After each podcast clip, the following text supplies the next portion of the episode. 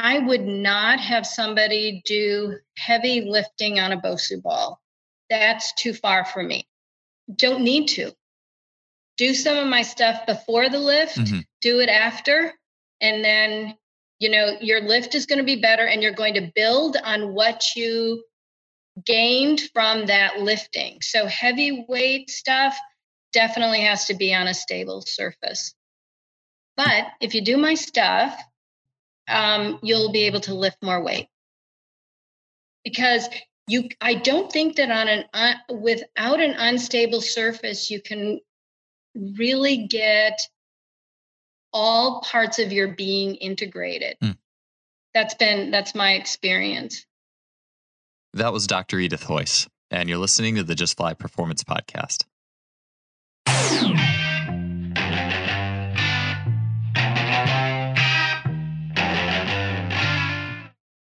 Today's show is brought to you by Lost Empire Herbs. You can get 15% off my favorite herbs for well-being and athletic performance by heading to lostempireherbs.com slash justfly. About three years ago, I got into herbalism after having Logan Christopher on the podcast starting with the Phoenix formula, which literally had my body buzzing after I took it. Not in a jittery way like coffee, but in a way where I really felt the herbs working with my body. Within two weeks, I was already noticeably stronger in the weight room. And ever since, I've made herbalism a regular part of my training regimen. I've totally ditched any sort of caffeine laden pre workout, and I really enjoy using supplements that come directly from the earth. Lost Empire Herbs was started by Logan Christopher and his two brothers to help bring back the lost empire of nature in our connection to it, and to bring the power of herbs to the general public. Again, if you want to see my favorite herbs, such as Shilajit, which has been mentioned by other podcast guests on this show, Phoenix Formula, and more, as well as get 15% off your purchase alongside a 365-day money-back guarantee, head to lostempireherbs.com slash justfly.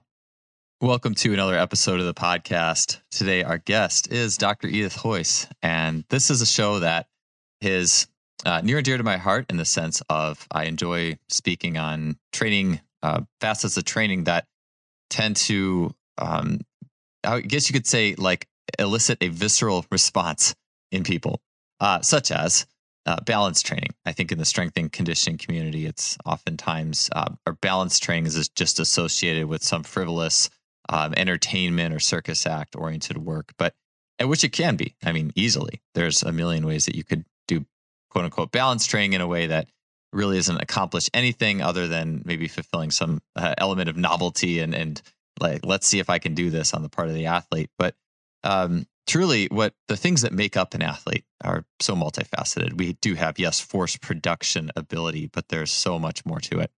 And in looking at athletes in the track or swimming worlds, for example, which I've had the blessing to spend quite a bit of time in both of those areas of athletics, is you'll often see where an athlete is training really hard, doing a lot of very output oriented movements and in their regular training regime.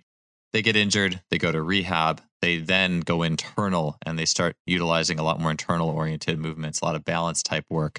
They come back, and within weeks to months, I've seen it many times where these athletes are then setting personal bests.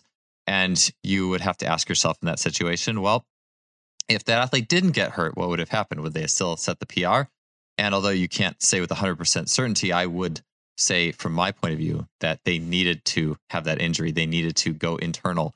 And then we can take that knowledge of that internal, of the other mechanisms, the softer side, if you will, and we can blend it into everyday training in either cycles or within the session itself it's important stuff. It's important to take an honest look at um, some of the training that I think that we might write off in light of just pure output driven work. And so, uh, with that said, I'm really excited to have our guest today, Dr. Edith Heus. Dr. Edith is a nationally known chiropractor. She is the founder of Revolution in Motion or Rev in Mo, and she is the co-author of the book ProBod X or Proper, Body Exercise, which many people who are familiar with Marv Marinovich, Dr. Edith was a co-author of that book which I bought back in the uh, early early 2000s. Dr. Edith's methods have created great success with the athletes she works with, uh, which include many professional and Olympic athletic individuals.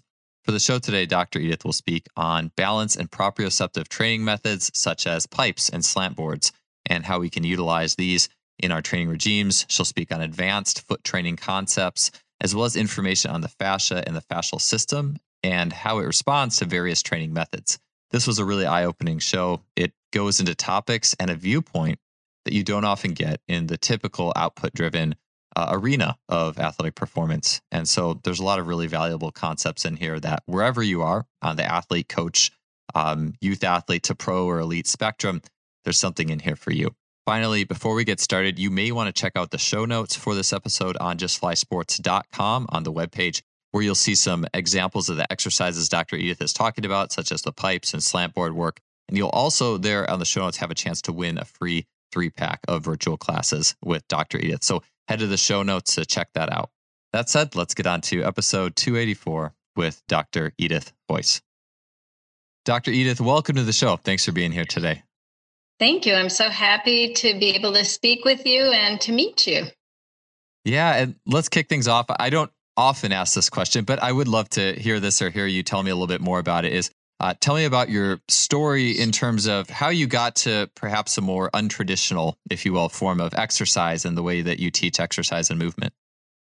Well, I came to professional training um, a little bit by accident, um, but it was an amazing path. So I went to chiropractic school because I specifically wanted to study kinesiology. Uh, I was never interested in conventional chiropractic.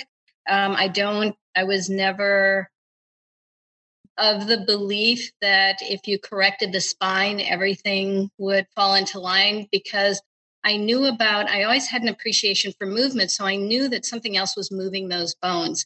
So um, I went specifically to specialize in kinesiology and to get a real uh, strong neurological background. So I ended up with a practice in New York City of very challenging neurological cases because this was 1982 i started my practice. And medicine didn't have a lot to offer ms muscular dystrophy and other neurological conditions. So these are patients that were looking for help in whatever way they could. So i had a lot of very challenging cases show up you know in my office and was amazed at the improvements that i could get i mean it seemed to me like muscular um, ms was like a very easy thing to treat and help people recover from. And so I had to learn about the nervous system because of the demand. But there are a couple of uh, key things that I noticed right away in practice was that the quality of a person's life was directly related to the health of their feet. So I became like really good with the feet and i wanted to know how to treat them i wanted to understand the feet um, and there were other the other thing was that within my first year of practice i started to develop corrective exercises because i'm not one of the kind of practitioners that you just lie on the table and that's it you know and i do it for you I see what I do, whether it's treatment or training, because I don't separate those as a collaborative team effort. And I'm only as good as my patients or my clients. So right away, I was looking for exercise modalities that patients could do between their treatment so that they wouldn't slide backwards or they would continue to advance on the changes that we made because everything is about moving forward and I, I mean, I was in New York. I did Feldenkrais, Alexander, Pilates, all kinds of movement and dance techniques, like very involved in sophisticated things, as well as weight training, you know, bodybuilding. And I just couldn't find a, a modality that worked that was comprehensive enough. So the closest thing for a lot of patient care was Pilates, but um, I took Pilates myself, and all I could do was poke holes in it. Like that's not really the way the body works, you know. And I could get into some of the things that I saw in a different way, you know, if if we want to.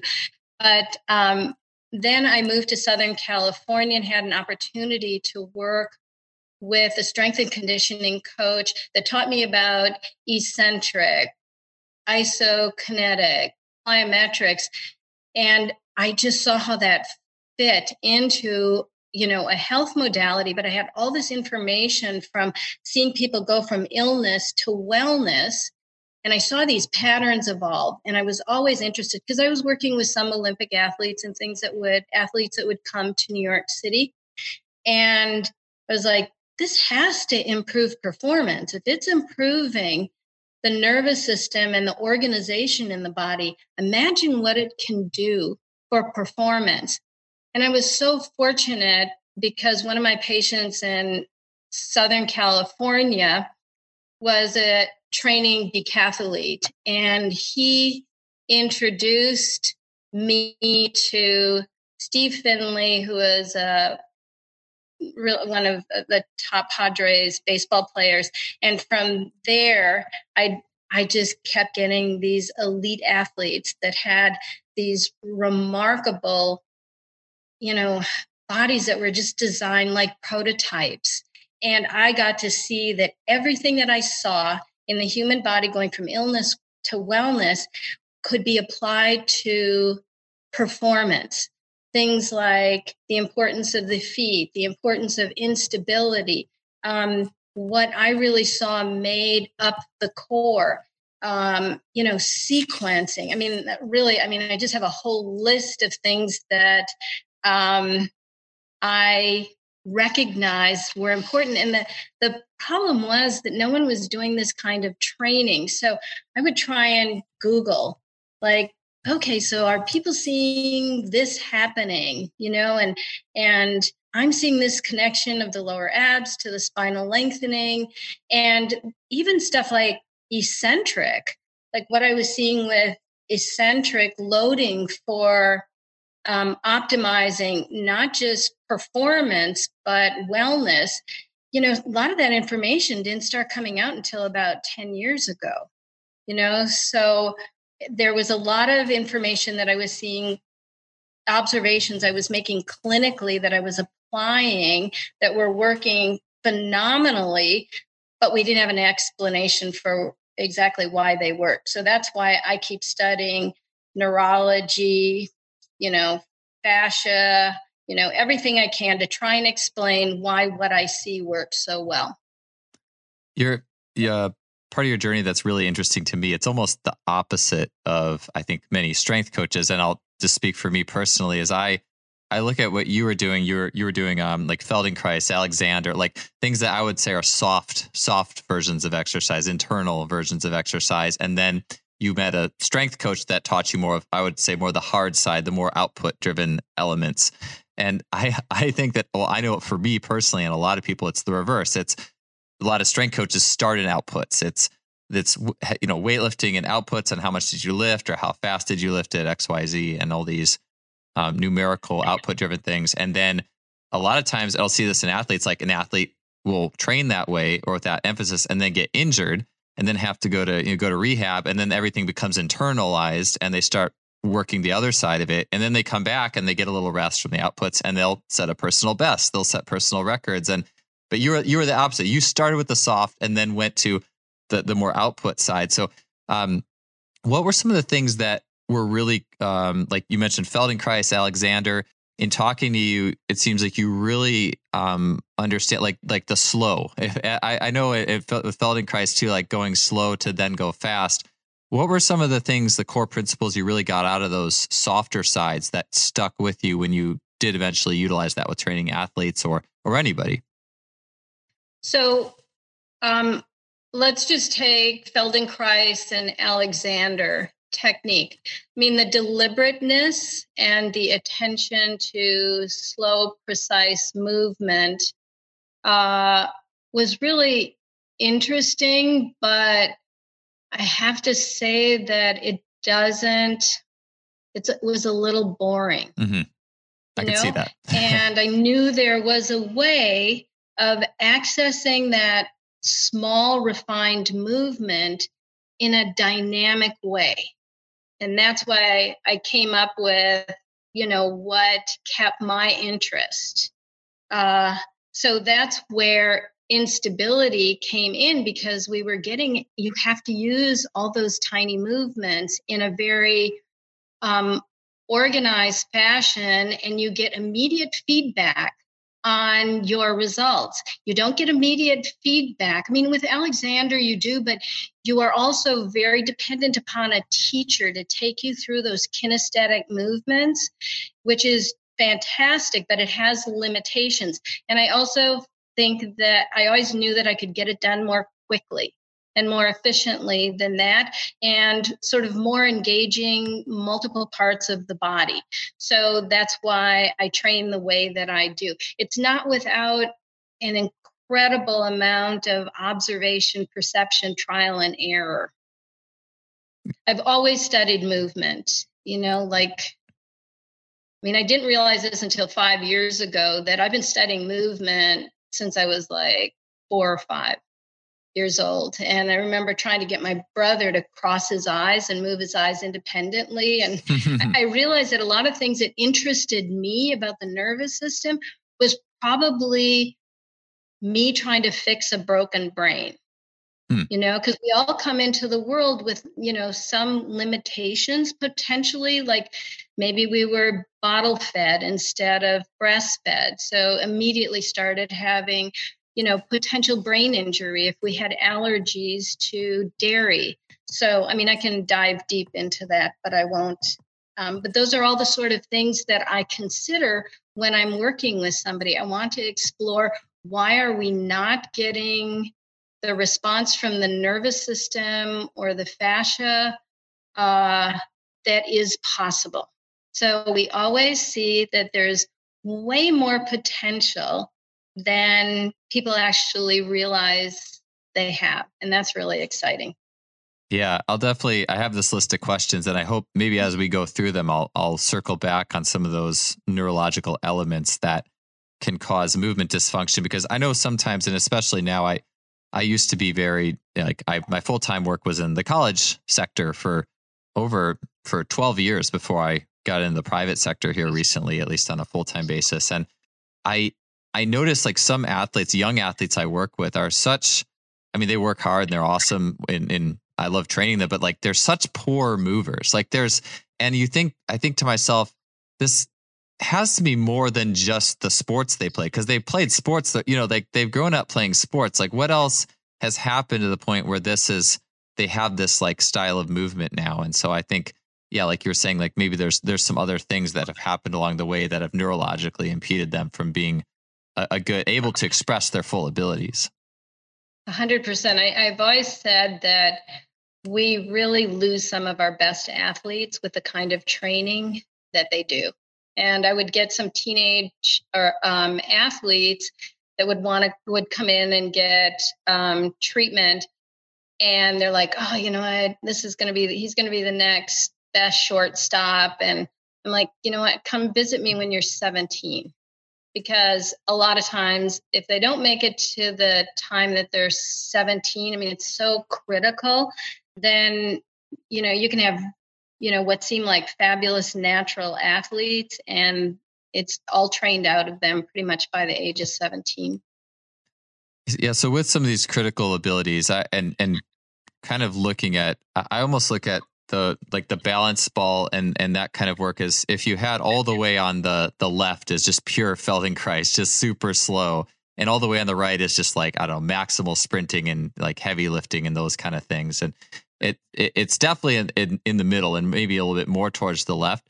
Uh, but so often the strength and conditioning community here is like balance, and they immediately just think, oh well, it's that's like surfing or that's not usable because your foot isn't solid on the ground or you can't express maximal force against a barbell or something like that. And there's these mental, I think, barriers that people have with with quote unquote balance. Could you go deeper into and I, and I, uh, you you answered it already a little bit. You were saying how like balance gives you a feedback mechanism. That's not just if you didn't have that, then the feedback's just well, did I lift the weight or didn't I? Did I run the time I wanted to or didn't I? Like there's so could you explain a little bit more about how how to use balance in restoring like the neurological effectiveness of the body and helping athletes to become better Right. So, um, balance isn't for me just standing on unstable surfaces.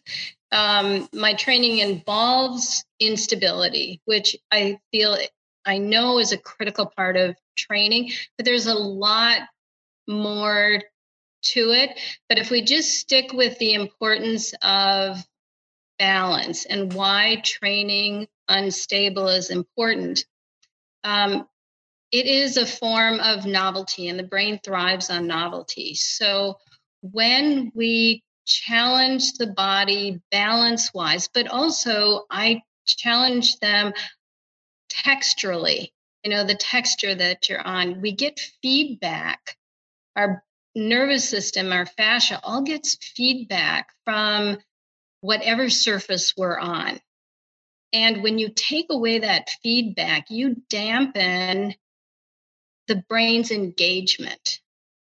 And so if we say right away stability, so gosh, the, the brain is so interesting and I, I keep studying it, but there's so much to to learn.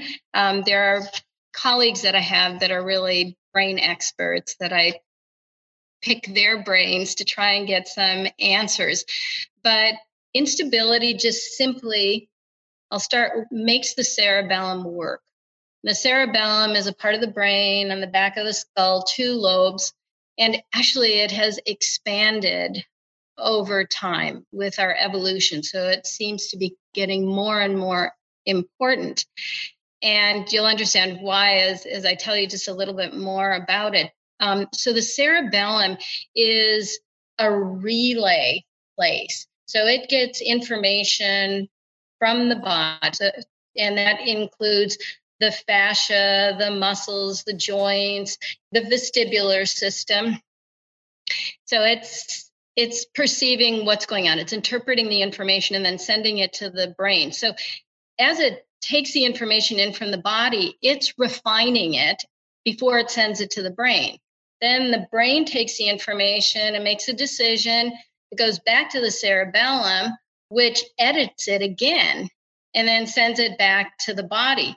So I don't, need, I mean, do I have to say any more about the importance of balance training in how we move, the efficiency? So I can put somebody on the flat side of a Bosu ball and I use it diagnostically. So balance challenges help me tell identify what somebody has to do to improve their overall performance, their overall being. But um, so just to go back to the cerebellum. So the better the cerebellum is working, and we can train the cerebellum with instability, with piano playing. We can do all these cerebellar exercises that upgrades it. So that's immediately going to translate into our performance, our sports, or any action that we do. So another thing is that there scientists believe that the brain actually evolved for control of action and movement rather than cognition. So there's just this cute little story about sea squirts because sea squirts in their life, the early part of their um, life cycle, they swim around and then they find a place to anchor. They anchor and they eat their own brain and nervous system because they don't need it anymore. Isn't that cool? I mean, to just think about the importance of the brain and the nervous system when it comes to movement. So, I do everything to refine the perception of our outer and our inner environments to be able to respond as precisely as we can and you know to any stimulus you know? And the thing is that we've got internal stuff going on all the time that time that affects our performance. Like you know if you've got your gut motility too high when you're ready to do a sport that's a distraction that your brain is going to be thinking about that and your cerebellum is going to be saying okay what's going on? What what's happening with the vagus nerve. So it's going to distract you from optimally performing. So we can train you. That's where balance comes in so that your inner and outer environment better communicate with one another. And that just immediately uh, improves performance. Um, so the other thing is, so we all know how important like the mind is in sport and things like that, but uh, the cerebellum is really tied in with everything that we do. So if you think about balance, physical balance, upgrading the, the cerebellum, what about balance in all parts of our life? Decision making, you know, um, choices. You know, like just to give you an idea, like if you drink too much alcohol, what happens? Your movement's terrible. You make bad decisions. You really don't have good judgment. So that's an example of when everything goes wrong. You know, so if you're upgrading your cerebellum, you are also helping you automatically improve your focus, your sense of well being, your mood. I mean, you're a better athlete. Not only are better at your sport, you're enjoying it more, you're less prone to injury, and you're better equipped for recovery. Okay, that's just the brain part, the, a little snapshot of the importance of balance, why you want to train balance um, as it applies to the brain. I wanted to take a quick break from the show to tell you a little bit about our sponsor, simplyfaster.com. Simplyfaster.com is a fantastic coaching resource, not only on the level of their blog and all the information they put out, but also on the level of their online store. With the click of a button, you can see and purchase the technology that is utilized by so many of the world's great coaches. In simplyfaster.com's online store, you can have access to training technology such as blood flow restriction training, timing systems, including the Freelap timing system, bar speed tracking devices, a variety of resistance training machines, such as the K Box, and also Kaiser training units, which Kaiser training units being strongly recommended by sprint coach Randy Huntington, for example. You'll also get access to motorized sprint training units such as the 1080 Sprint, force plates, and much more. You can check that all out by heading to simplyfaster.com. That's simply with an I, faster.com. Let's get back to the show. Yeah, I, when I was at um, Rafe Kelly's uh, retreat this past summer called Return to the Source, one of the things that I learned and I asked a lot of other attendees there was um, some ideas based on the work of John Vervaeke and the idea of like embodiment. And so, like the idea of we, and it, was made me think about this. You talk about the brain almost being like being designed for movement, and like we, it's almost like I move, therefore I am. Like we find our our our meaning in the ability to move, and so, as you were saying that, I was thinking about do you feel like, um, is that like a global thing? For example, could balance training or, or even just novel training or things that activate the cerebellum in movement also have a positive impact on other things the cerebellum would be used for like um you, you were saying like piano playing like is it like a global thing like like all mental thing. processes yeah absolutely that's 100%. cool I mean, what it's so cool when you know a few mechanisms that respond to movement that can change your life. Ash is another one. You know, um, so yeah, I, I love to. Um, I lo- I'm excited to get into that because I hear fascia and fascial training talked about a lot. I talk about it a lot, and I'm really interested to get your perspective on it. I want to kind of close out a little bit on the the balance point though first because I this is an interesting thing to me. I will say like I uh, like I bought the ProBod X book 38 so 17 18 years ago. It's been actually I, I, lent it to another trainer at the gym i was working at when i was 21 and never got it back and then i bought it again like five years ago and i never i never really went in on the balance elements of it till it was um, a high jumper uh, amy acuff who I, yeah uh, she had said she loved the pvc pipes like they made her feet feel alive and I was like, all right, I'm gonna give it a shot. I'll I'll I'll cut out the pipes and I'll I'll do it. And I remember that really was helpful. Like I just remember that like being the first because I think I would always see balance training before and just think, oh, it's just it's just novelty. Like it's just you know, there's it's not in the ground and I would see a lot of like swimmers that I, I didn't work with, but they I saw them doing balancing stuff. And I think I from what I draw drew it was just they, they wanted to have fun. They wanted to keep challenging themselves. They wanted to do something that was more than just lifting a heavier weight. So they wanted to balance. And anyways, after that though, and then and then eventually getting like the circular discs and those things, I was like, and seeing the impact that made on my feet and just the the total reaction on the way up, I'm like, yeah, there's a lot to this, and I I really enjoy this kind of training. Um, so outside of the novelty element, I mean, obviously it is novel, and I think there's a lot of ways we could get novelty in a in a gym setting, but just outside of the novelty, could you tell me a little bit about just like the feedback loops, like the or how you would progress balance training. Do you progress to more unstable or less unstable with more force over time? You know what I'm saying? Like, I'm just curious to get more into the nuances of how you prescribe balance work for either a, like a general pop, like really maybe a low level. Maybe you said like more on the illness of illness to wellness versus, uh, and then maybe an at like an athlete, someone who's more capable in those those types of things. So, um, let's see, about four years ago, a very high level athlete. He skis all the time, all over the world.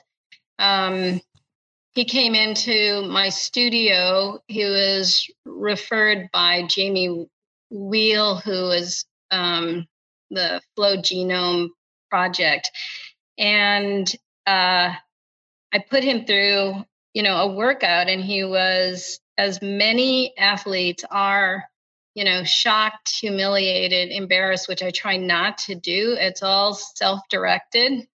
Um, and he realized how far he had to go as an athlete. And, and even though skiing is very unstable, you know, he goes fast, change of terrain, um, he still wasn't well organized enough to, you know, balance.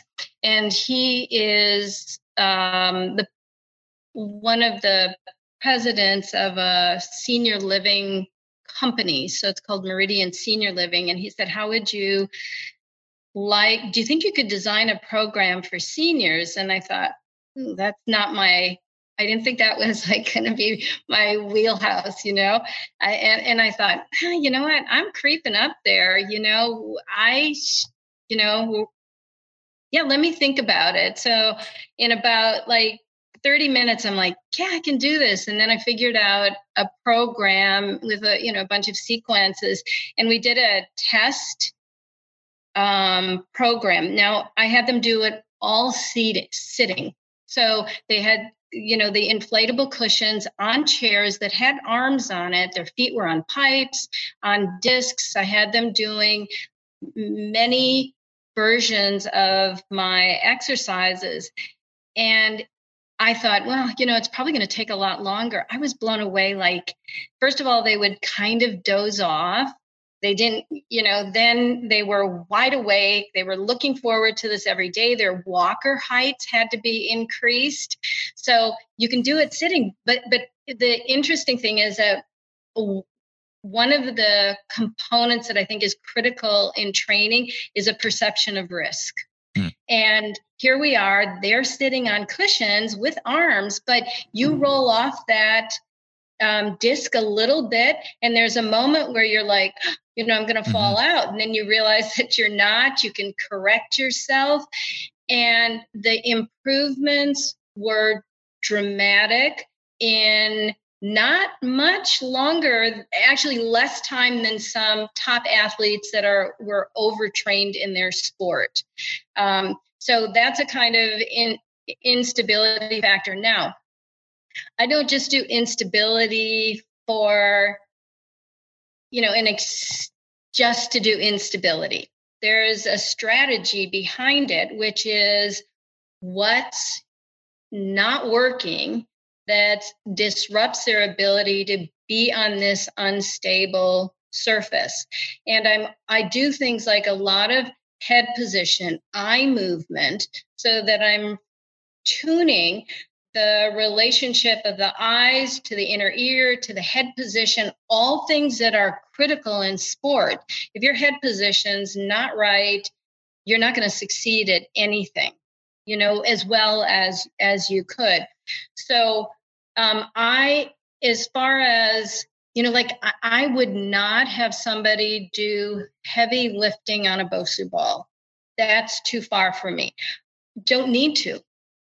Do some of my stuff before the lift, mm-hmm. do it after, and then you know your lift is going to be better and you're going to build on what you gained from that lifting. So heavy weight stuff definitely has to be on a stable surface.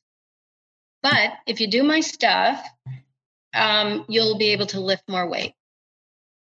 Because you, I don't think that on an uh, without an unstable surface, you can really get all parts of your being integrated. Mm.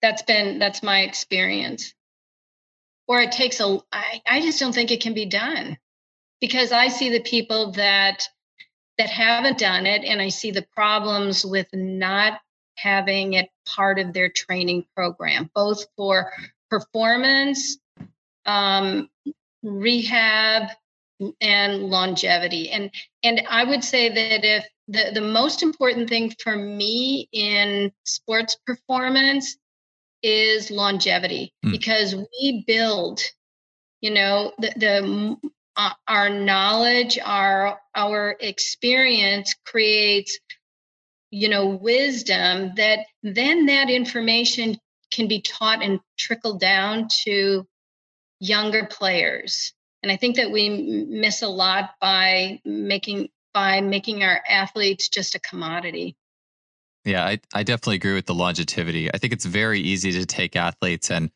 throw them in a weightlifting program that increases in intensity very quickly. And you'll oftentimes, okay, well, your 20 meter dash got a little faster. Your vertical, your standing vertical jump got better. We're on the right track. But after a few years, where do you go from that, for one? And then two, like we've in that course of time, likely the all the balance systems and really attacking that proprioception and that that's impact on the cerebellum is oftentimes ignored. Um, I it's funny you mentioned the the distinction. I think it's a, like like a not trying to like stand on PVC pipes and squat a bunch of weight or the discs, and because I think we live in a culture that's so all or nothing. Like we just like to polarize everything, and it's like you know, it's almost like, oh, you're in a balance training. Well, that's probably, you know, all you do. And, I, and like for me personally, what I do with my clients and where I've evolved to in the last four years is I'll start if I'm doing a strength day, I'll start out with the discs. Like I always start with the discs, do a bunch of stuff, work the single leg on the discs, and then I'll start my squat sets on with the squat bar with my feet on the ground or a slant board or something, you know. So it's and that's just what feels good. Like that's where I've I've gone to. And and yeah, like you said, it's it, it can make everything better. I think we just like to think it's just one or the other. And if it doesn't fit with our paradigm of just pure outputs, we will ignore it. I'm glad you also said that the outputs, the lifting does on a flat surface can I like how you put that. Like it can engage the fullness of our being. I think like the the the sciencey term would be just motor outputs, you know. But like I like the way that you put it. It's a very holistic kind of vibe to that. Yeah, I, I don't use a strength. I might if you bring up a term or um, I may have to ask you to explain it because I don't speak strength conditioning language. You know, so thanks for you can bail me out. Yeah what um it's i'm sorry to be the like i, I don't know if i call it myself the, the simple police with this or like the i know when reporters do this it's just it it can be very i don't know. Like it, the, the answer is oftentimes more complex but i'll ask this is what from a balance uh, perspective with some of the basic tools you use what should athletes be able to do? Like someone who you see like if they can't do some of these things, there's an issue. Like, what are some basic balance things athletes should be able to do? Okay, so I think I would like to phrase that a little differently. Sure. So if I put somebody on the flat side of the Bosu ball, standing on one foot, if I don't see that they're able to engage their lower abs, lift their torso, lengthen their neck and relax their back. And if I'm seeing that their alignment is inadequate and that there's too much tension, um, then they need that's what we have to target.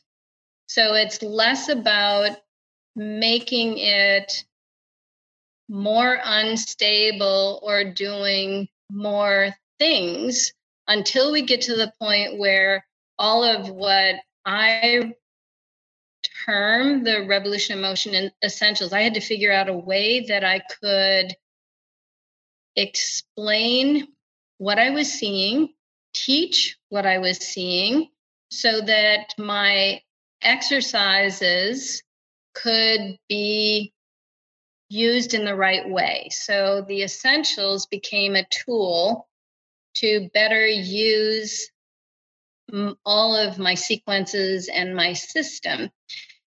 Uh, I don't want technicians because we all have the capacity to observe and keep refining our observations so that we can help the people that we're working with as well as become better known ourselves inside and out and help our athletes become the you know the best version of them themselves. So um you know but but to get things like rotational movement on a bosu ball while you're tossing a ball those are things athletes should be able to nail with with ease. Um i they they should be able to do complex movements when their feet are on the Bosu ball and they're laying on a ball. So there are certain things that I look for and I'll use different tools depending upon what is resistant to integrating into the whole system. Does that make sense? I think so. Um, so basically, if someone's like doing um, like a core exercise on a Bosu ball, or you're throwing, uh, maybe I'll take it back to the um, like the single leg standing on the hard side of the Bosu ball. I, I just I find that uh, that's a pretty simple place to start. Is if an athlete like can't do that, then you're trying to break down well what part of you do i need to go like what, what now where do i need to go like if an athlete like couldn't elongate their spine and ribs and with all that too I, I will say before i forget i think it's interesting how um, something i've become more attuned to through the, the, last several years of this podcast and some of the people um, who've been on have been students of um, bill hartman is a physical therapist who talks a lot about compression and expansion and these yeah. two opposing forces and strength and conditioning is so compressive by nature. Pretty much everything that is done is either compressing an individual, and compression itself not being a bad thing. It's just when it's out of balance. It, right. But when everything we do is just compression, or a, a, drill that's designed to aid a compressive stimulus, like we're going to do a squat warm up, and it's all designed to compress you. I find it very refreshing and balancing in, in the sense that you are the, everything you mentioned with that standing on a Bosu ball is expand. It's expansive. It's like it's the opposite. It's the balance, and I just think we don't think about that enough. And it is also nuanced too. I think so oftentimes we want, well, just give me these this drill. How long should you be able to do it for? But we need to learn to look at things too. Like it does. This is a skill. Like I think we should have pride that we honed our eyes and our ability to observe athletes and it took us years to get there. You know what I'm saying? Versus, yeah, yeah. oh, I just read a textbook and I just have to do this many sets and reps for this long and we're good. Like, no, like this is a skill. You the skill of observation, and I I just think that's a really cool thing. Sorry, I was going a little bit off track from um like uh, going into what an athlete can't do with it, but I just appreciate that about that, even that whole concept of things. Can I? I just want to throw some things in. I, I think about, you know, I work with some biomechanics people are hitting, you know, coaches or throwing coaches. And um, there was a comment that this biomechanics guy said, um, he's like, you know, I really got, you know, these athletes, your athletes, you know, to really like it doesn't take much to get them, you know, to follow the cues or whatever directions.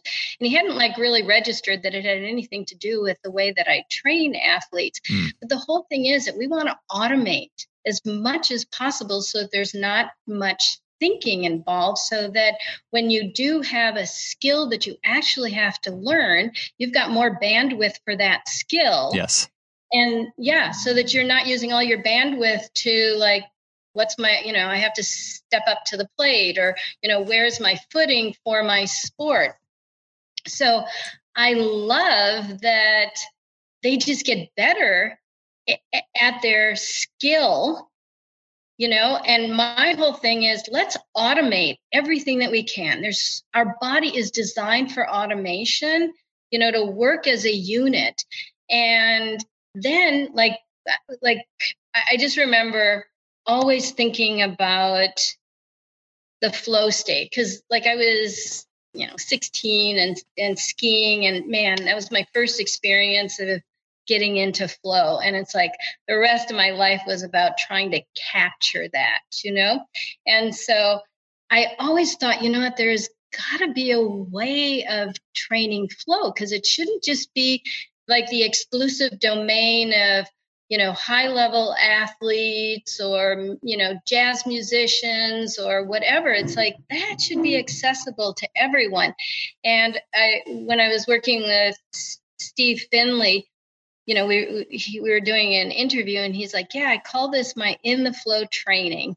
And i'm like wow that is the nicest thing anybody ever said. Because that was like a lifelong you know goal of mine to make that accessible because it's almost like a spiritual experience.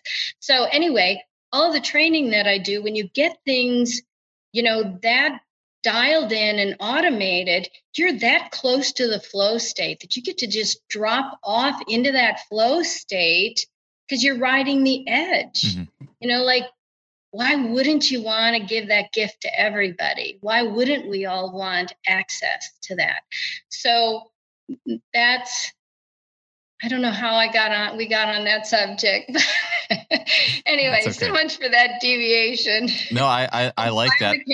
I, I think about that a lot. I mean, it, it fits with in this world that we have the way that we have the sport industry right now we have people who are special like specialized as a strength coach and it's like so oftentimes the thought process is well this is my job so i'm going to teach all these skills of lifting to all these athletes whose sport is not weightlifting or you know and then and like you said it's like well now we're taking up all this mental bandwidth to coach all these people up in these lifts. And i mean again we need to do things safely like we don't want people getting hurt but on the flip side if like my career if i feel like a really important part of my career is getting someone to nail all the little nuances of an olympic lift and you're a baseball or a basketball player like it I, I think about that. again, I, I do think I am definitely one who wants to do things well. Like if I'm going to do something, I want to do it well. And so when I have been coaching athletes in that department, I I don't I try not to burden with details, but I do feel compelled. It's almost like the nature of what you do to like to want to help someone with that. But I also, I, as I've gone along, I realize well, if I could just have athletes do things that, like you said, are automated, like anything anything with a balance disc, I feel like is very largely automated because there's only like really one way. The body's going to kind of find the one way that's the best way to do that. And it's not a conscious, like, I'm thinking one plus one equals two. It's like more of a subconscious kind of, I'm I'm letting my body figure this out. And, but that's how we learned everything as kids. I mean, I look at how I even learned to do like uh, as a high jumper and everything I did in track was largely self learning. And every time a coach told me to do something else, it, it only just decreased my performance. And that's just largely a function of some of the, the ways the coaches were teaching me. I mean, there's lots of other ways, but anyways, I always will will go for the I will prioritize the self learning, the automated, in response to what you're saying. That, and I think that that doesn't mean that I'm a bad coach. It just means I've gotten a little more wise in my selection process and and helping athletes to use more of the internal workings rather than having to consciously like slug their way through their training. Right. You know, I want to add something though that the automation can't happen if you've got obstructions. And that could be things like densification in the fascia or neurological, um, you know, injuries and that, you know, or any injury that could create a dysfunction in the organization to be able to access and use the automation. So that's why I really look like are they able to use their feet? What's happening with the relationship between the lower abs, the ability to relax the back? The, the lower abs when they're engaged should automatically cause the torso to lift, the low back to relax, the head to drift up, the shoulders to fall into place. That doesn't happen if you're overtrained. If you do one sport so much that you've created I mean, I, I, refer to it as, you know, densifications. Those are the things that get in the way of performance over time. That's why an athlete can't come back sometimes from, you know, an injury because you could sprain an ankle and it could go all the way up to your hips or to your neck and change your eyesight. So you'll never see the ball the same way.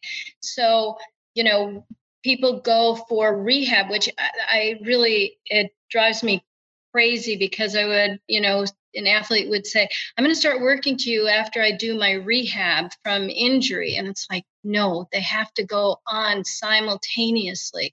And then unfortunately, too much rehab is segmental. It's just focused on the area of the injury or right above.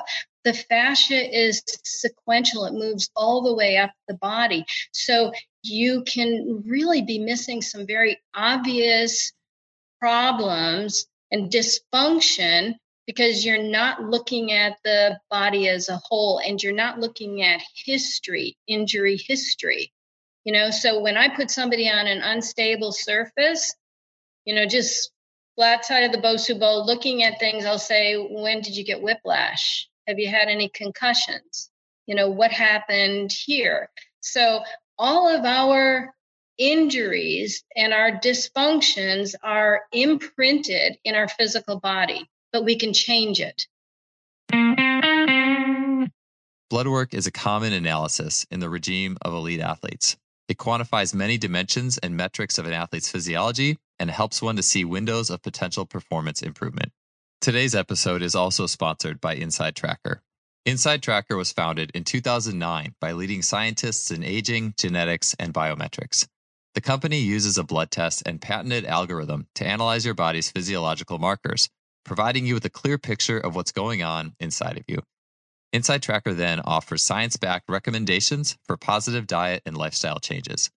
In using Inside Tracker myself, it was truly fascinating to see the many metrics of my own physiology, looking at things like hormone levels, inflammation, blood oxygen related metrics, and much more. If you are interested in an Inside Tracker analysis, for a limited time, you can get 25% off the entire Inside Tracker store. And to get that discount, head to insidetracker.com slash justflysports. So when an athlete or any individual is on an unstable surface, there's less, the way I see it, versus if your foot is on solid ground, you have less room to compensate. Like I feel like, as per what you're saying, like your compensations are going to come out more readily because like your foot can't plant down or nothing, things can't clamp down as readily. And so, would you say that's the case? Like, if I'm in an unbalanced situation, it's almost easier to see a compensation strategy, uh, some an insufficiency somewhere, versus if someone could use the ground and try to manage their way through it? A hundred percent. Cool. hundred percent. And you know, the the better an athlete, it's like finding a needle in a haystack. And so you have to create an environment where you see their vulnerability and you usually have one to two seconds to pick it up. Hmm. And so uh, one thing that before we we kind of got on and again i don't even like to call it tangents i would rather call it a different word that that highlights the positivity of going in rabbit trails because i never see a problem with it but um, before we were talking about that you were you were starting to mention the athlete who they were standing on a bosu ball or they're they're in a lying position doing a various exercise and you're starting to see an, a, a deficiency something that's going on and so, could you go into? I know a question I had was like the six key essentials. I mean, would that be like a thing you're looking for, like the six key essentials when they're in a balanced position? If you want to go into that, or uh, however you want to take it, but I'm just curious how what you're looking for specifically in terms of insufficiencies, and then uh, more like the, I guess you could say the exercise based corrections. I know you have chiro- chiropractic and specialty stuff that you could also utilize in your tool belt, but uh, maybe right. just more from a general perspective. So, um, I really do look at every athlete and every patient posturally You know, I look at their gait, I look for um, you know neurological things like arm swing if they're looking down i look at eye movement head head movement. But the thing that i teach is are people able to be in their feet? What do their feet look like? Um, can you because you can see visual problems in the feet. Then you look to see whether or not their abdominals are properly engaged you know i'm going i'm repeating myself whether or not the torso lifts and expands if they can relax their low back if their head floats so that there's this nice movement and symmetry in their head moving on their neck. And then you know the whether or not the shoulders are just relaxed in response to that. So that's that is the lens through which I teach people to observe where there are dysfunctions. Now, I also, um, and I teach it, you know, as I advance my training, but I'm always looking at movement. I put people through movement verifications. I look at all of their planes of movement and note where there are obstructions to that movement. And the reason that I like to use that tool is there's immediate feedback. People can tell that, oh, I can't kick my leg out to the side without leaning or um, feeling tightness. So you can really tell a lot about where the dysfunction is based on what's called movement verification. So, to sum it up, I use the six essentials. I use movement verification and I use neurological observation and testing to assess athletes yeah, and so, patients. Yeah.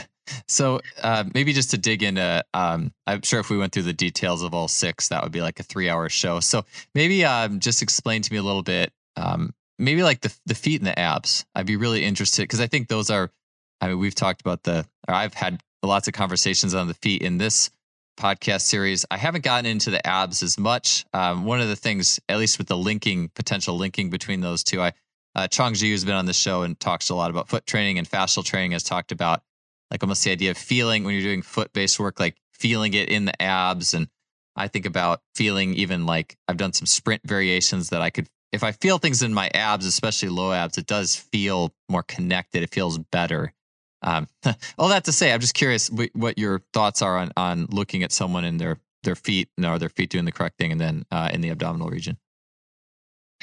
So one of the things that I love to do, because you brought up the pipes, is when you turn your feet in to do the pipes, you want to make sure that you're pressing the inside of your heels in and your toes are trying to pull the pipes apart. So you're getting this rotation you're creating tension, a rotational tension that is really terrific for conducting the fascial tension from the feet up. And you can use the abdominals or the torso lift or the head floating to move the pipes hmm. and the pelvic floor, move them in and out. So when you train that, you know, it's it's pretty easy for people to get where they're connected and where they're not. And that's a type of fascial continuity, but I really try and keep it as simple as possible by just keep re- relating to all of those essentials. So, but I will try and break. So the feet are an interesting um, in in so many ways. I mean i always if you look at the number of muscles then if you look at the, the neurology and the brain i mean there's so much real estate in the brain dedicated to our feet.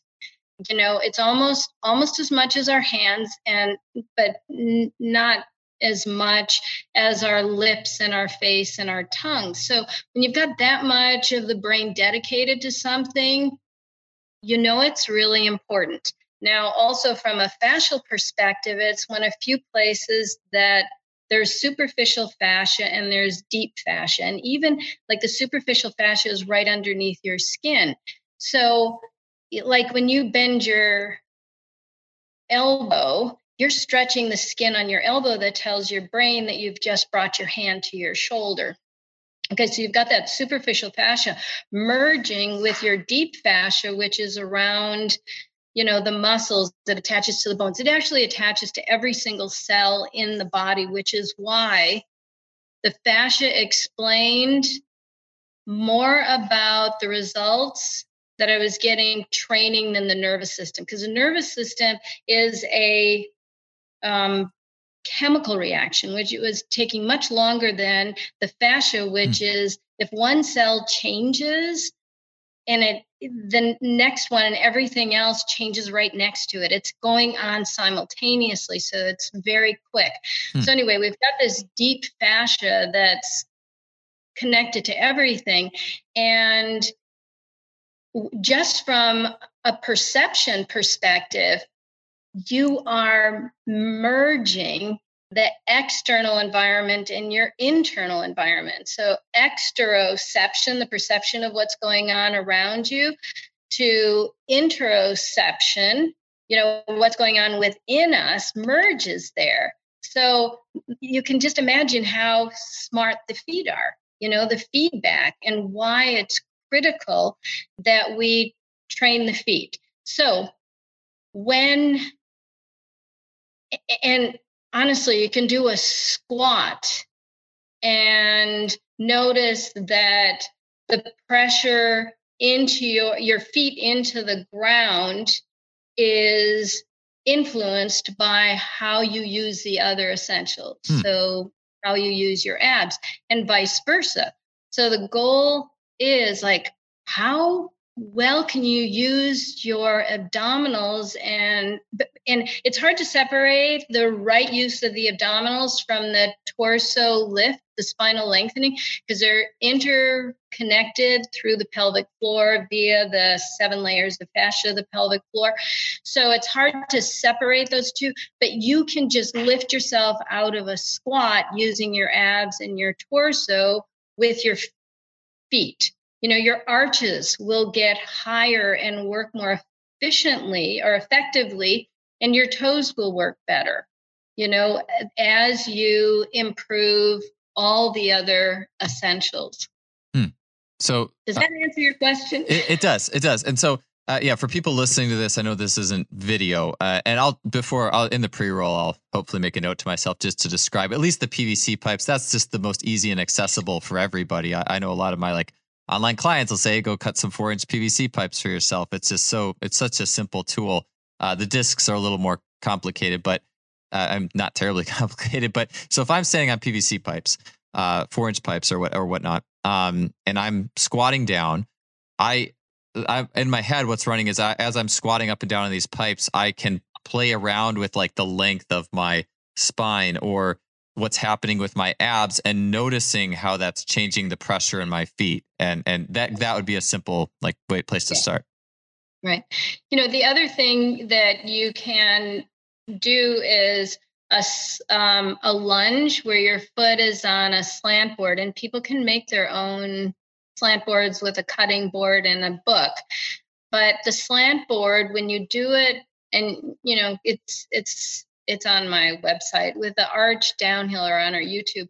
Arch downhill, so you are augmenting the arch of your foot and then your knee will track right over your second and third toe and you're so much more solid in a lunge position because you are using your feet the right way Gotcha. So with that slant board, because that's interesting. I've seen you um, utilize the slant boards.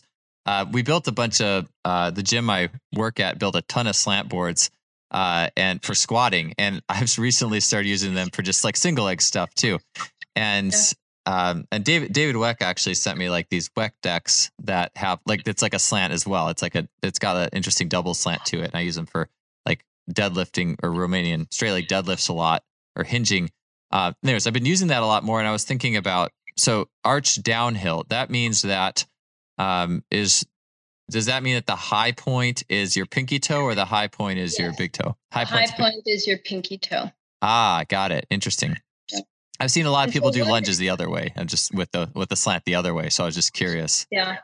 So the slant the other way doesn't doesn't create the right amount of tension to actually take advantage of the um, what's possible from your feet on up.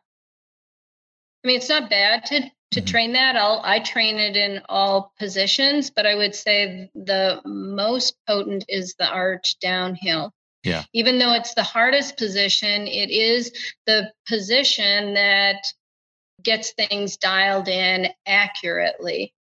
Because then your knee, the med- your medial knee is supported, and then that. So because the fascia has um, a like a spiral design, mm-hmm. which in my opinion is like if you had to train a single plane of movement, it would be rotation. Yeah. Because you know, rotation is what lengthens the spine. It forces the lower abdominals to anchor and optimize all of your abs and your low back. So I could go on and on about that. Um, so that's what um, that's why I will I will allow people to struggle through the arch downhill a little bit because when they find it, it they're just it's mm. solid. And you know, you're not going to get that same benefit from just training, doing big toe training, because there are a lot of trainers that focus on the big toe. And that, in my experience, that's an unwise thing to do. Um, so you will um, but you are getting the big toe, but in relation to all of the arches and its relationship to the knee and the hip and all the way up. Yeah, I've I've definitely shifted towards a more like like let's start with the arches first mentality and like get some spiraling going and and then I find at least I'm curious to ask you this. I have another question first, but like my thought is almost like if you nail the arches, then the toes kind of can start to take care of themselves a little bit. Um, but I know toe strength is a big thing for you, and I'm really maybe I'll just ask you it now because I want to ask you more about the arch thing with the slant. Uh, maybe I'll just ask you that now as I'm on that trail. So, uh, thoughts on you know toe strength, train the toes, big toes, little toes, like that kind of thing, uh, and also in light of um, maybe I said it too because I don't like people act like gripping the toes down and like like a rush into the forefoot too fast, like type way. If you know if that makes sense to you. Uh, anyways, I'm just curious with your take on all that. So I think it's important to train every joint of every toe. I just, um, I know that it's a lot of joints that seem insignificant, but I had, I mean, I'm just going to share a personal experience that, that, um, I was coming down the steps and I I almost fell and I realized that I had lost the distal joint of my fourth toe. And I'm like, ooh, I wonder what hmm. what happened with that. So I started to I'm like, okay, why does that joint need some extra support? So, I mean, I definitely do the fascial exploration because I know that that has to do with uh, what's called the lateral plane. But in the meantime, I thought I'm going to play around with what people can do.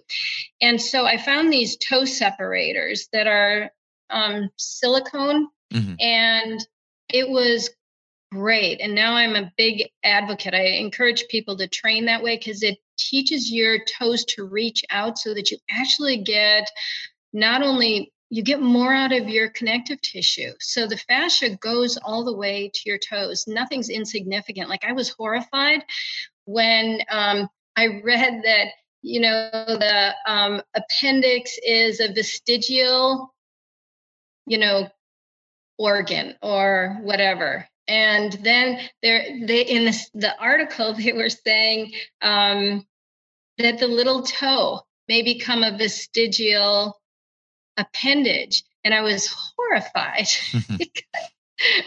that's a critical part of everything on the way up just because you don't use it because you we break it a lot because we're not training it it doesn't know where it is in relation to the rest of the foot, but it can create hip problems. It can go all the way up. So value every joint of every toe.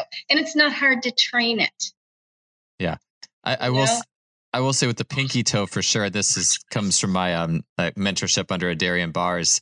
Uh, just like athletes who can't lift their pinky toe tend to be people who kind of be a lot of times it's almost like they're stuck on the outside of their foot like they can't get towards that pronating inside edge with power and they also don't tend not to have very good formation of the arches if they can't move that pinky toe at all if it's always like stuck or it can't like lift at all and so yeah. that's definitely one toe that i've definitely like really worked to mobilize with people and or like the toe yoga thing where you like lift your big toe independent of your little toes and then lift your little toes independent of your big toe and that kind of thing yeah it's it's, it's fun to be able to do but speaking about yoga there are yoga forms that you lift your toes up through the exercise and i just think that's a bad hmm. idea.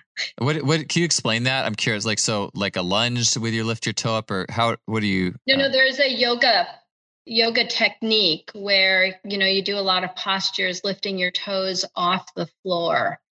And that i don't think is a good idea. Okay. We need yeah. Interesting yeah, I've tried. I'm trying to put that in light of like I've um yeah I've been experimenting with uh like when the toes are off, it does put you into your midfoot more. Um, but then you know eventually they like you know the toes come down and create some more stability in the front. And like you said, like especially not falling. Like if you were going to fall over, there's that important element there too. So I'm sure there's a balance uh, with all that. I that's interesting with the yoga. Yeah, I just had a show with um, Katie St. Clair about some toe some uh, like squatting with your where you don't get to use your toes. Maybe that's different than actively lifting them. I mean, I've done some yeah. active lifting movements with them, and I find it interesting in lifting the arch. But yeah. uh, do you? What's the negative that you think would happen if you do those yoga poses without the toes on the ground? Well, you're you're reducing your balance. Um, also, the nerve. I mean, look, when you when you're on the cold surface you lift your toes up because you don't your toes are more sensitive mm-hmm. to even temperature. So they're more sensitive and aware of the surface that you're on. So it's super important to use your your toes um, from that that perspective. And you know i can understand with lifting though i want to go back to that. If if you intentionally lift your toe, you're going to create more tension on the front that momentarily could help the eccentric as you go down. So yes. I can understand why, from a training perspective, that could be useful.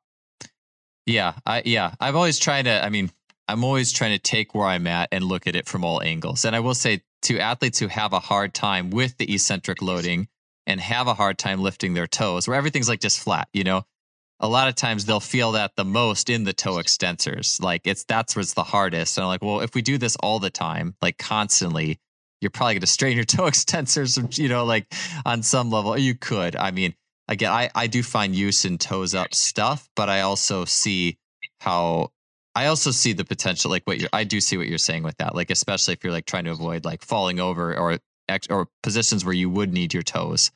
Um, I hope that makes sense. I'm just trying to, yeah, balance it all because I I do I hadn't heard about that in yoga. I do utilize the no toes on occasion, um, but also so you would say the biggest is like in context of like when you need them. If you train yourself not to use them, then that could be a problem. Yeah. yes. yeah, just just try to yeah. Um, so with uh the slant board intrigues me. I want to get back to that. Um, because I've, as I said, I've seen a lot of people slant it towards the pinky toe side, and I, I intuitively though I've done it both, and I feel the way the other way where it's like the the the the big arch of the foot is downhill. I feel way more tension running through the foot as a whole. There's way more fascial tensegrity when you do it that way. Um, I've also seen athletes who are a little like overpronated actually not be able to handle that very well just because they they don't have the tension. Like, what could you explain like progressing that and go into that a little more? I just sure, think that's really interesting. Sure. Um, so you know, I came up with all the four positions on the slant board. Now, when the toes are downhill, I love that because you get to feel every joint of every toe. It automatically creates space. Generally, I mean, some people have restrictions and you have to get down and move move the toes apart, but it the kneecap automatically tracks over the second and third toes. So you've got this nice alignment that prepares the fascia and the brain and nervous system for, you know, sort of maximal balance and whatever strength is needed at the time. So then the I always thought uh, for the longest time I thought, you know, you need to train the arch uphill. And then I I, I found that I I the arch uphill is, in my opinion, probably the least needed of the four slant board hmm. positions. So if I only do two positions, I'll do toes downhill and arch downhill. Um, I like toes uphill. You never want to bend your knees, and that's a good exercise to teach people to lengthen their toes when the backside is extended. So it kind of continues that tension all the way down the backside to the toes. Did I answer your question? Yeah, yeah. Um, actually, I'd like to get get into that a little bit more because I I love the simple things like a simple slant board. So many people have it in the gym, and you could just turn it four ways and experience yeah. training. And I I like to do yeah single like single leg like toe touches and RDLs or like throw the ball uh, med ball back and forth. And uh, so so your favorites are yeah arch downhill and then why do you like um, toes downhill, like like a plantar flex position? What's the benefit of that for somebody? Because the the weight distribution allows you to get all the way into the ends of your toes, mm. and a, the kneecap in a slight knee bend or knee bend will always track. Um, if, if in rare cases you know the knee goes in or out then i know then i explore why is that happening. And usually it's a knee problem that there's been some history of injury or surgery to the knee. But um, it's it's the best way for people to feel their feet and dial in. The arch will be high you know as high as it can be. So yeah you know what? I know how we got onto this was you ask about um, people that pronate so much. Now it's very interesting because there are some people that look like they're pronating more than they are just because of the kind of a unique design to their feet that there's more thickness in the arch area. So i really look at function. Like in the arch downhill does their knee track? What are they doing with their toes? But you can progress it from a very minor angle all the way up to a higher angle. So it it can be progressed. So on somebody with you know pronation problems, I would start toes downhill and then do arch downhill and I would get them into a lunge on, you know, with their back leg on the ball as quickly as possible. Got it. Okay. Yeah, that makes sense with some other podcasts I've done where um, people have talked about doing like a split squat uh, with the front foot, um, with the heel elevated in the front foot, because that helps. Um, I think it naturally gives the person a little more external rotation in the front tibia. Helps them to yeah track and utilize elastic energy better um, than a lot of times if they're flat footed. So that kind of fits with just the ability to track in that situation does fit with things I've heard from other people as well. Just a, a, little bit different schools of thought. But so that would be the first place if someone's like, I guess, overpronated. And then you could start working in that the arch downhill type slant situation. So the other thing that I would look at with somebody with a pronation problem is what's going on with their pelvic floor. Mm. Um, one of the things that I train um, is, is, the pelvic floor, and wow, uh, you you you're not going to get the feet working optimally if you've got pelvic floor issues. Yeah, because that like pulls the fascia, that tugs the fascia upward, that leads to the middle arches. Then, right? Right. Right. Gotcha. So that's but, it, but they train it. It's it's trained incorrectly. So one of the things that you mentioned earlier was, you know, talking about expansion, and you know, I always you you know remind people like there's no point in um, expansion or flexibility if you don't have the rebound. Hmm. Okay, so you always like you do you use the expansion to make sure that you get the rebound. You've got to augment that. So you the pelvic floor has to be trained for its you know to maximize on the lengthening and the rebounding and its connection to the spinal lengthening and and the abdominals and you can just feel it the arches just improve significantly with elasticity, with the, the mechanics. It's all good. Yeah. What would so what would some not effective approaches to the pelvic floor be versus a better way of thought of working on that? Um, Kegels.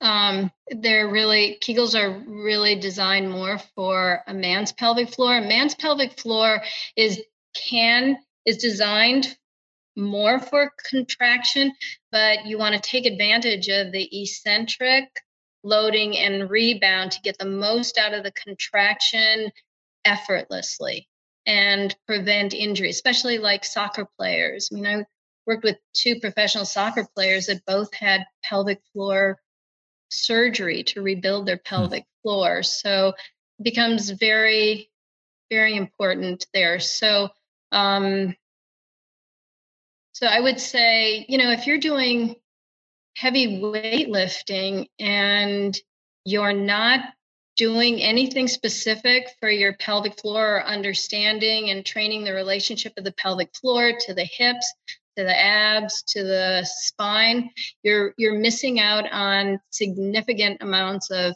power responsiveness you know ability to change direction um, injury prevention and injury correction and just power in general.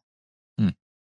Yeah, it's it it does make me think about other shows I've done where the um like the expansion of the pelvic floor is linked to like the ability to let like flatten out and pronate the feet a little bit and then everything rebounding back up or uh, I'm sure it's it's a nuance we could really like get in the weeds into, but it like the relationship of those two, the feet and the pelvic floor. I've I've uh, it's good to hear it again, again in a little bit different context. But I think not enough people. We tend to live in so much isolation. People just say, "Oh, it's just the feet," and we don't right. go upstream into the rest of the body.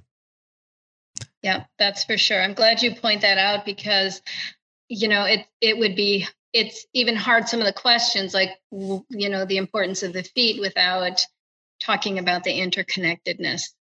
Thanks for making that point. yeah um, yeah, and that's where. So the last question, maybe uh, slightly, you already you already touched on it a lot, uh, but I've heard you mention this with like a physio ball, uh, in that you, I, I think it was another podcast with you I was listening to, is you had said the first time you got on a physio ball, you felt like the the fascial, you felt it like linking up with your fascial system, which I think a lot of people maybe you're more like a more sensitive person to that kind of stuff than the especially I think the average like strength coach is used to like barbells and less sensitive type equipment. But could you explain how like we can feel fascial like you you mentioned like feeling like maybe we could feel our abs and the length of our spine and how this fits with the feet but how do we tune into feeling our fascial system working so often it's just easy to say we're doing fascial training we're doing elastic training we're doing bouncy you know like how do you actually right. feel or, or what's your take on what is fascial training if that makes sense so in my opinion well because um I've I study and I practice fascia. So not only in movement, but because I treat people, I have the advantage of feeling what training does to the tissues. Hmm. So most, you know, trainers, they don't touch, they they haven't um, developed their hands to be able to assess what what's going on with tissues in the body. So the fascia has a particular feel to it. It should glide. And that allows nerves um, to blood vessels, it allows um, muscles to glide over one another. So all of it's that gliding is number one. And um, so, hyaluronic acid is the substance that is very glidy, that allows the gliding to take place. Now, when you have injury or overuse, that hyaluronic acid starts to get sticky. It gets dehydrated, it gets sticky. So things start sticking together. You use, lose the gliding and it will feel dense. So, when, and as a practitioner, what they know about the fascia is that you have to heat it. It responds, the hyaluronic acid responds to friction, um, not just poking in. You have to create fi- friction to um, increase the heat, which is why I use laser to assist that process and um, shockwave in, in treatment. Um, so, what the fascia will feel like to the participant when the fascia is obstructed or densified is it'll kind of feel it'll feel like you're wearing a sleeve that's a little too short when you reach your arm out, or you will hear or feel clunking. So, what we want is when we're doing exercises to feel like the shoulder blades are gliding on the rib cage, to n- notice that, you know, you've got this nice um, precision of movement in your in all of your joints. And there shouldn't be areas of pain or discomfort um, the fascia is by many now considered the organ of sensation because we have more proprioceptors that tell us where we are in space, more mechanoreceptors, more pain receptors, and um, free nerve endings in the fascia than any other tissue. So we get a lot of feedback. So if we have some unrest, or we don't like a particular movement, it could be because the fascia is not healthy in an area that we're moving. So the more freedom that we have the in our fascia, the, the healthier the fascia is, the more we will be comfortable in the body that we're in. So that's kind of, I guess that's kind of a long way of explaining that internally we will be more at rest within our body and performing a particular activity.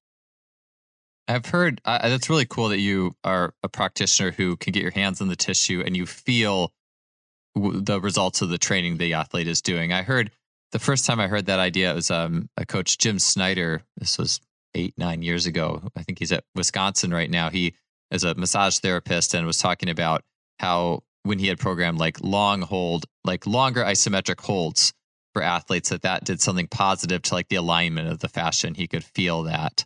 Um, I'm curious what you feel uh, like training where like athletes have done a particular type of training, maybe it's heavy weightlifting or something. Like, how do you, uh, like, what seems to be positive, really positive, positively impactful on the fascia and how you're feeling it, uh, from a training standpoint? So, what things seem to really help it? Uh, what's and what things seem to really take away from it. And then also I'll throw in there like, what do you think about like lacrosse balls, right? Like rolling the foot with a lacrosse ball, or some of the manual tools athletes self use in terms of what you feel in the fascia there. Okay, so the fascia, and they know this because so I study with a um, Stecco fascial manipulation, which is the gold standard universally. Um, Carlos Stecco has dissected more unpreserved cadavers than anyone in the world. And so it's a different picture. You the body is completely different when it's unpreserved. It's the only way that you can actually see the fascia. And the studies have I, and it's very cool because they also in the last like six years they have developed high resolution ultrasound so you can actually see the fascia so you can see what the fascia likes and what it hmm. responds hmm. to it doesn't like held positions. You hmm. holding a posture more than 10, 15 seconds straightens out the collagen fibers and you lose that waviness, which adds to elasticity of the fascia. Hmm. Um, so don't hold positions. Um, you want loading that's um, you know continuous and changing. It responds really well. This is my experience to eccentric loading. Um, like isokinetic, I you know, I developed a pool workout in 1998 that is amazing for the fascia. And um, so I so what I see is any sort of repetitive sport is going to create those densifications and uh, training that does not use all planes of movement. Like runners really have problems because they don't do yeah. any lateral or rotational training. So you have to be careful of that. Um, so let me just think what else when it comes to the I think those are like the key elements, but because oh, I know the other thing is that you asked about the the texture. Now I use texture. I don't use the PVC pipes anymore. I use pipes that have um, ridges, you know, on oh, them, yeah. and there's a particular yeah. kind of foam that that they have on them. It's actually a circular ridge, which I like.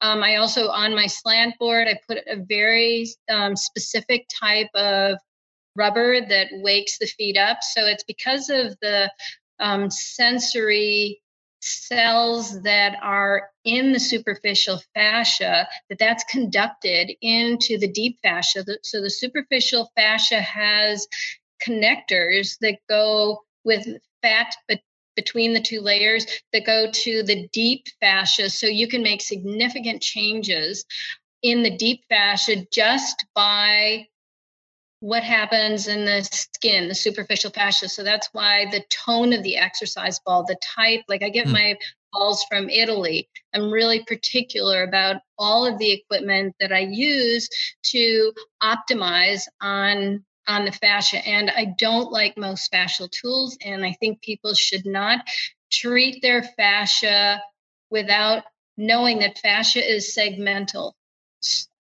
Um, not i'm sorry it's sequential it's not segmental so there are there are fascial techniques that just focus on say the hip and that's not you've got to look at the fascia in the feet if you're going to treat the hip. Look at the fascia high up on either side of it. So that was a, why i was attracted to the stecco fascial manipulation because i had studied other fascial techniques but i looked in their textbook and i saw that they had this fascial sequence and i'm like oh my gosh here's a technique that sees the body the way i see movement.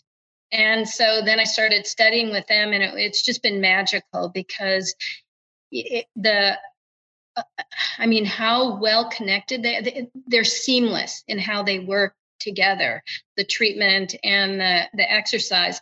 So those some of those tools are way too aggressive. The fascia, you're going to create densifications in the superficial fascia generally. So I'm making a general statement. It's very individual, but my recommendation is that you know, you know, get online, look at the sequences that the Stecco have laid out. And if you find areas of a problem, look above and below that area if you're going to treat yourself and never treat fewer than three points in a sequence. Got it. Um, so, in terms of take home points from that, it's interesting because I'm trying to I'm trying to reconcile at least. You know, I, I was like, oh, with these isometrics like Jim Snyder was talking or with Jim Snyder or even like I've heard a lot of like NBA strength coaches they'll use like 30 second isometric holds for the tendons like they'll talk about for tendon like analgesia and stuff like that and like a positive effect there. Um, but maybe I'll just say this as I do know like uh, I talk about a strength coach Jay Schroeder's methods on this podcast a lot and they'll do like long isometric holds but they're actually extreme slows because he emphasizes that you're actually pulling into it slowly over time so maybe that also being more positive for the fascia than just holding rigidly. Like I do, it does make sense. If you're rigid, like if you're completely rigid, you're dead. So like there is like that that element versus like a slow, subtle, like you're pulling or there's an intentional pulling.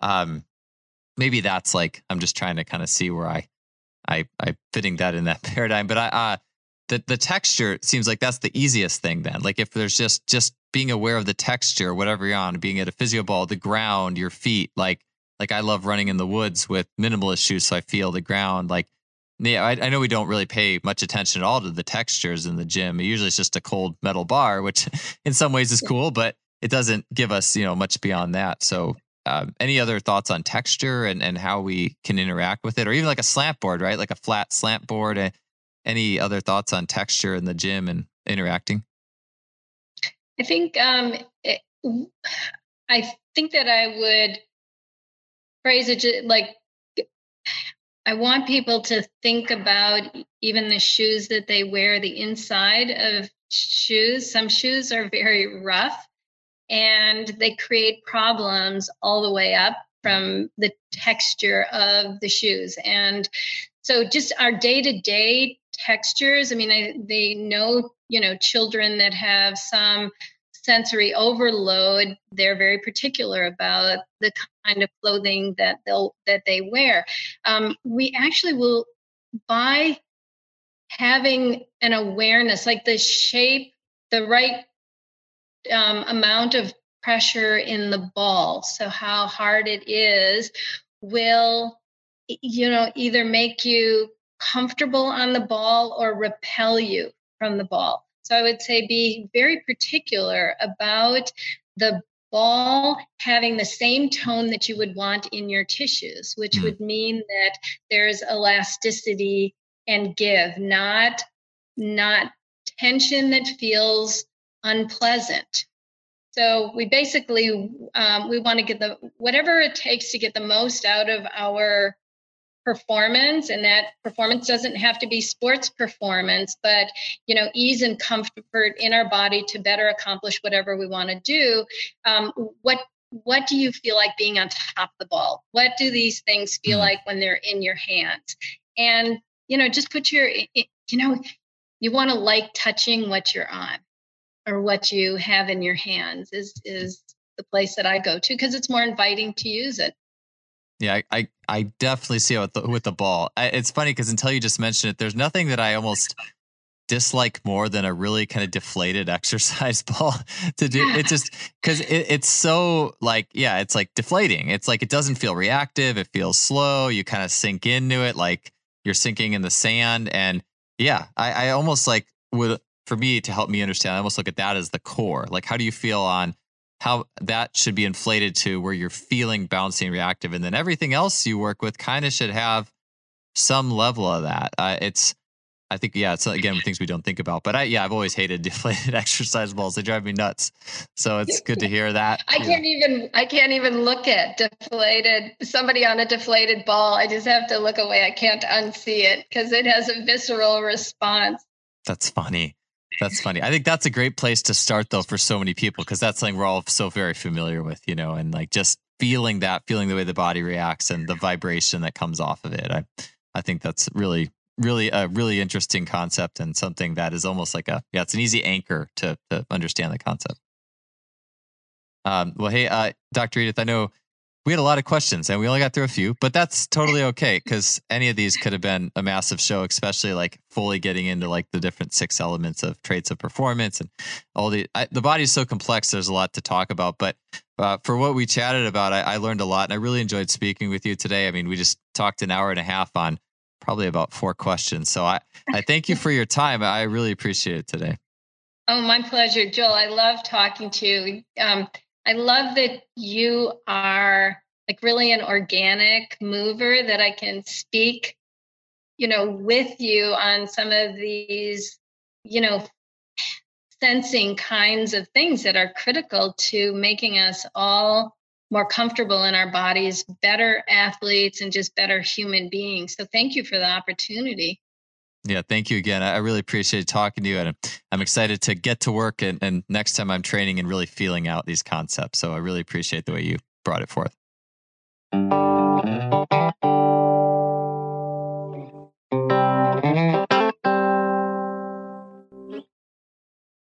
Thanks for tuning in to another show. We really appreciate you listening to this series, and whether it's your first episode or your 250th, I'm really happy to have you. Have a great rest of your week, and we'll see you on the next show.